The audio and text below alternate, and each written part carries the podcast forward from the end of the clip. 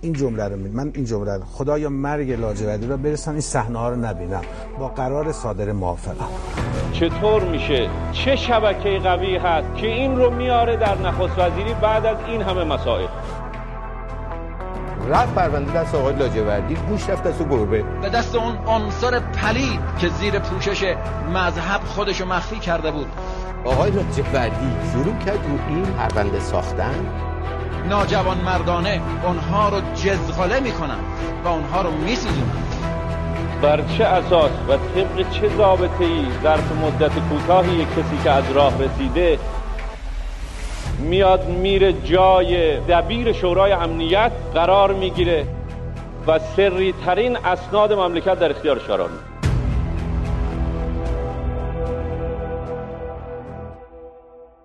پادکست تاریخی تارکوت. اپیزود دوازدهم عملیات ویژه در نخست وزیری. قسمت اول.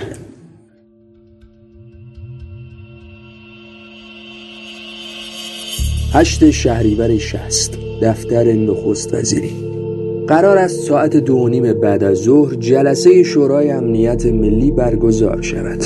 نخست وزیر با هنر و رئیس جمهور رجایی هم در جلسه حضور خواهند داشت.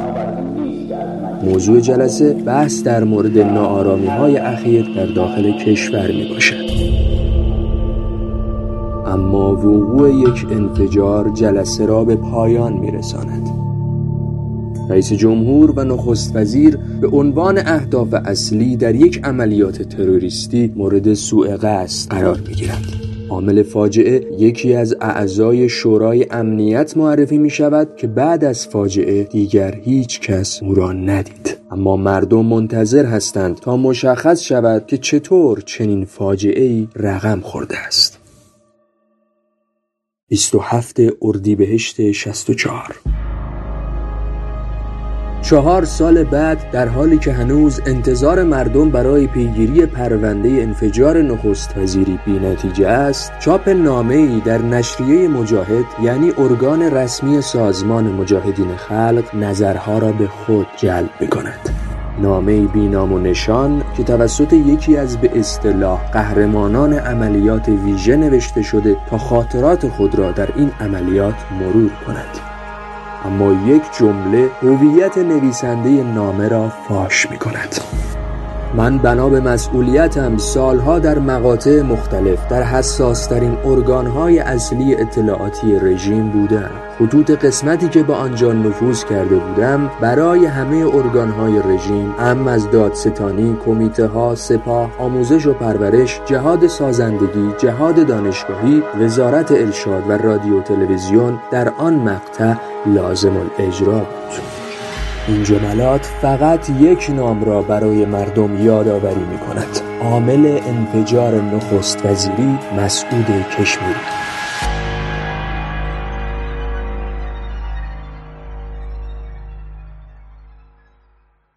حالا کار به جایی رسیده است که سازمان به صورت علنی به دست داشتن در این جنایت اعتراف می کند هنوز مردم منتظر پیگیری پرونده هستند.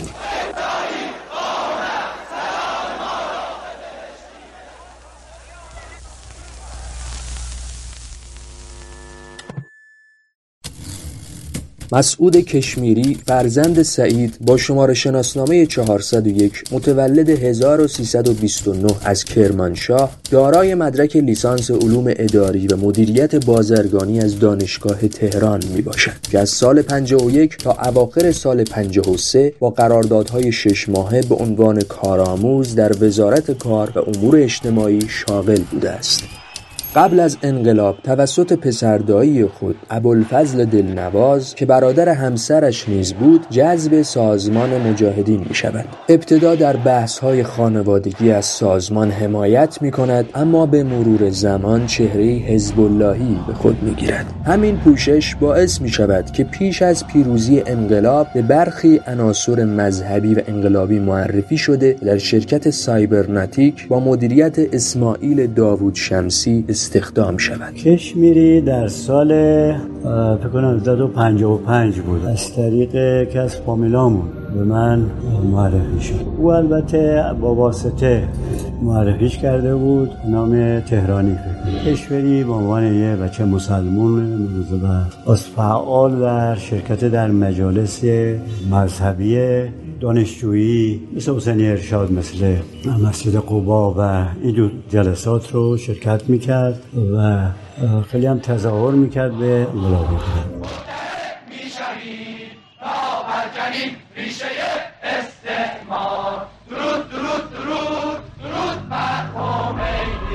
پیروزی انقلاب اسلامی امکان ورود او به حساسترین واحد اطلاعاتی آن زمان کشور یعنی اداره دوم ارتش فراهم می شود اداره دوم یه فعالیتی مشابه سواک در ارتش داشت.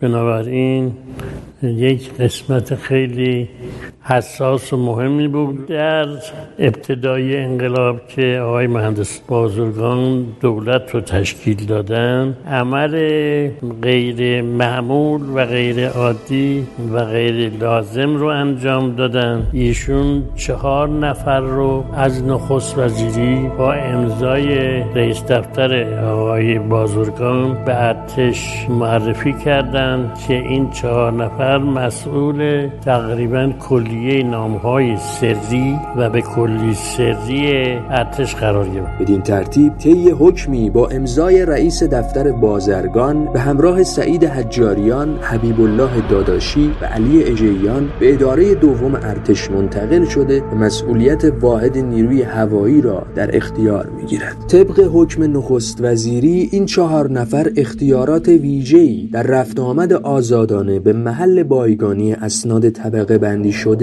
داشتند و امکان دسترسی آزادانه و کامل به پرونده های به کلی سری برای آنها فراهم شده بود. در رکن دوی ارتش شاید بتونیم بگیم متمرکز ترین اطلاعات از سرکوب تظاهرات مردم از سرکوب نیروهای مبارز از پیگیری های اطلاعاتی توی نهادهای فعال مذهبی و سیاسی مبارزاتی که حول امام شکل گرفته بودن توی ایران رد اساسی رو اونجا می‌بینیم در بایگانی نیروی هوایی با اسنادی از پروژه سری ایران و آمریکا که از سالها پیش کلید خورده بود مواجه می شود.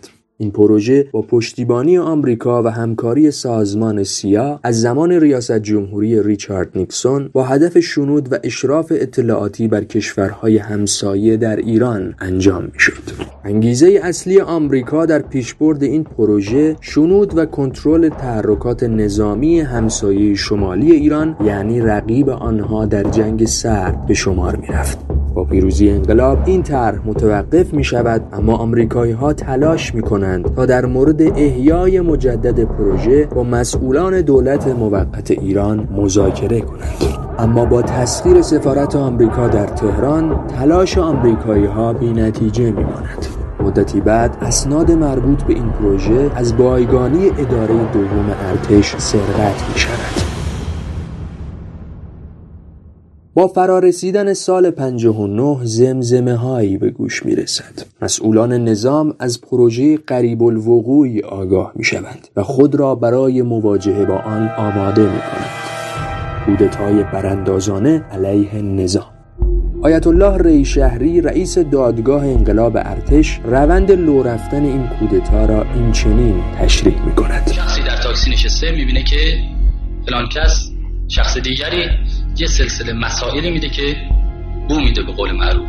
این آمد این جریان رو برای یکی از مسئولین آمده بود و تعریف کرده بعد این جریان تعقیب شد منجر شد به اینکه یک شبکه از ضد انقلاب کشف میشه در مرحله دوم در این رابطه یک شبکه دیگری کشف شد. و در مرحله سوم سازمان نقاب که اون شبکه اصلی بود برای تعدادی از برادران متحد و مؤمن به انقلاب کشف شد و شناخته شدند. همینطور این مسئله ادامه داشت تا در این رابطه حدود 13 نفر دستگیر شدن در حدود یک ماه قبل و اینها اعترافاتی داشتن در رابطه با بختیار و عوامل بختیار و کارهایی که من بود انجام بدن همچنین افسری از نیروی هوایی که قرار بوده در کودتا شرکت داشته باشد به آیت الله خامنه ای مراجعه می کند و کودتا را گزارش می دهد.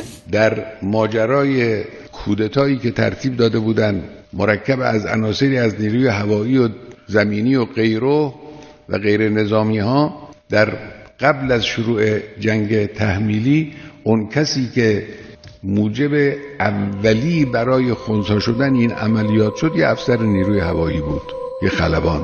آمد به بنده جریان رو گفت. دستگاه مطلع شد آماده شدن.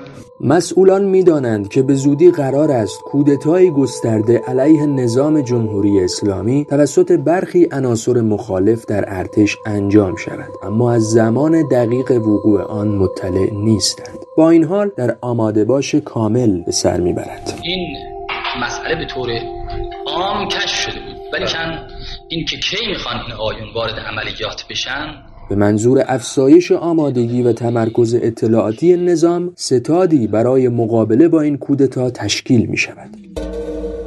کشمیری که به عنوان یک فرد رد بالا در اداره دوم مشغول به کار است به همراه سعید حجاریان وارد ستاد ضد کودتا می شود او در این ستاد نقش اصلی را بر عهده دارد آقای کشمیری توی ستاد خونساسازی کودتا صاف رفته بود شده بود مسئول دیسپچینگ اطلاعاتی که می‌رسه. یعنی هر اطلاعی می‌رسید ایشون می‌فهمید و به بقیه می‌داد. غروب 17 تیر 59 سعید حجاریان به دفتر ری شهری می رود و هیجان زده خبری را به اطلاع او می رساند اینکه زمان دقیق کودتا امشب خواهد بود. حجاریان این اطلاعات را از کشمیری دریافت کرده است. اطلاعات رو کی می‌داده؟ سازمان بهش می‌داده. سازمان هم در همه جا نفوذ داشته. بعد کودتای نوژه کشمیری مثلا لو میده. مثلا با اطلاعاتی که به نظر می‌رسه سازمان بهش میده اعتبار ایشون میره بالا. کشمیری با این کار نچندان مهم اعتبار زیادی برای خود دست و پا می کند و نفوذ پله پله خود را در ساختار اطلاعاتی نظام سرعت می بخشد. با مشخص شدن زمان دقیق کودتا عملیات دستگیری عوامل کودتا به سرعت انجام می‌گیرد. اما سرهنگ بنی آمری شاه مهره کودتا که مسئول شاخه عملیات نظامی می باشد در حالی که کشمیری به عنوان مسئول دستگیری او تعیین می شود به طرز مشکوکی از کشور فرار می کند دولت عراق داره نزد بختیار و بختیار یک نماینده در عراق داره نزد دولت عراق. که اینا با همدیگه کارهای همدیگه رو هماهنگ می‌کنن بله. در داخل مسئول هماهنگی سرهنگ بنی آمری یا احسان بود بله. سازمان که به اعتبار کسب شده کشمیری بعد از کودتا خوش شده سعی می کند گام بلندی برای نفوذ بردارد کشمیری به دستور سازمان تلاش می کند تا از طریق اسماعیل داوود شمسی که یکی از اعضای شورای فرماندهی سپاه می باشد وارد تشکیلات سپاه شود. اما این تلاش سازمان با هوشیاری برخی از اعضای سپاه که از سابقه خانوادگی کشمیری مطلع بودند ناموفق می ماند یه روز اومد دیدن من در سپاه و گفت که می‌خواد با سپاه همکاری کنه. ما یه هیئت گزینش داشتیم. وقتی رفتیم تو شورای فرماندهی آقای محمدزاده ابراهیم حاج محمدزاده. آقای محمدزاده چند تا سوال کرد. من گفتم که این فامیل دلنوازه. آقای محمدزاده یه فریادی کشید که آقا این نباید اصلا دیگه هم پیش شما بیاد دیگه هم نباید اینجا بیاد و اینها. برنامه عوض می شود. طبق مأموریتی جدید حالا قرار است که او وارد نخست وزیری شود. کشمیری از طریق یکی از دوستان قدیمیش به نام علی اکبر تهرانی که در نخست وزیری کار می کند به محسن سازگارا معاون سیاسی اجتماعی نخست وزیری معرفی می شود یک دوستی داشت به نام آقای علی تهرانی که از دوره دانشگاه تهران قبل از انقلاب با هم در رشته مدیریت همشاگردی بودند ابراز تمایل کرده بوده به آقای علی تهرانی که توی واحد ما معاونت سیاسی من معاونت سیاسی بودم نه امنیتی. و واحد در سیستان و بلوچستان کار می‌کرد آقای علی تهرانی. ابراز علاقه کرده بود بیاد اینجا کار کنه. من خودم با آقای کشمیری صحبت کردم وقتی که قرار بیاد. اون اول انقلاب خیلی گزینش و سختگیری نبود. هر کی که معرفی می‌کرد مورد اعتماد واقع می‌شد. گفتش که ما تو ستاد خونساسازی و کودتا با معلولا مبارزه می‌کنیم شما اینجا با علت ها مبارزه می‌کنیم به نون مردم برسین آبشون زندگیشون. من فکرم اینجا مفیدترم. این توضیح برای منم قانع کننده بود. رفت اول در اون واحد سیستان بلوچستان کار پس از مدتی خسرو تهرانی معاون تحقیقات و اطلاعات نخست وزیری برای تشکیل شورای عالی امنیت ملی پیگیر می شود تا کشمیری را به بهزاد نبوی وزیر مشاور رجایی معرفی کرده و او را وارد شورای امنیت کند. بعد از این مدتی آقای کشمیری به درخواست آقای تهرانی خسرو تهرانی قنبری تهرانی که معاون اطلاعاتی امنیتی آقای رجایی بود به من گفتش که ما داریم شورای امنیت ملی کشور رو فعال می‌کنیم و چون مسعود رو از ستاد خونساسازی می‌شناسیم به سر دقیق و پیگیریه اگه میشه اینو بده من گفتم من هیچ مشکلی ندارم یه گوشه واحد ما کار می‌کنه. خودش هم ابراز علاقه ظاهرا کرده بود رفت توی معاونت اطلاعاتی امنیتی و دبیر شورای امنیت کشور. از اینکه کشمیری در هنگام ورود به واحد حساسی چون شورای امنیت مراحل گزینش را گذرانده یا خیر اطلاعاتی در دست نیست. اما مشخص است که در آن مقطع مسئولیت گزینش افراد تا مرتبه وزیر در نخست وزیری به سعید حجاریان یعنی همکار او در اداره دوم داده شده بود. به هر حال کشمیری با حکم خسرو تهرانی در خرداد شست به عنوان جانشین دبیر شورای امنیت ملی معرفی می شود برخی از اعضای سپاه که مانع ورود کشمیری به سپاه شده بودند پیش از این به مسئولان نخست وزیری در مورد سوابق کشمیری اختار می دهند. اما آنها اعلام می کنند که از سوابق او آگاه هستند. آقای محمدزاده یه فریادی کشید که آقا این نباید اصلا دیگه هم پیش شما بیاد دیگه هم نباید اینجا بیاد و اینها. و باید به اونها هم بگیم که این اونجا نفوذ نکنه.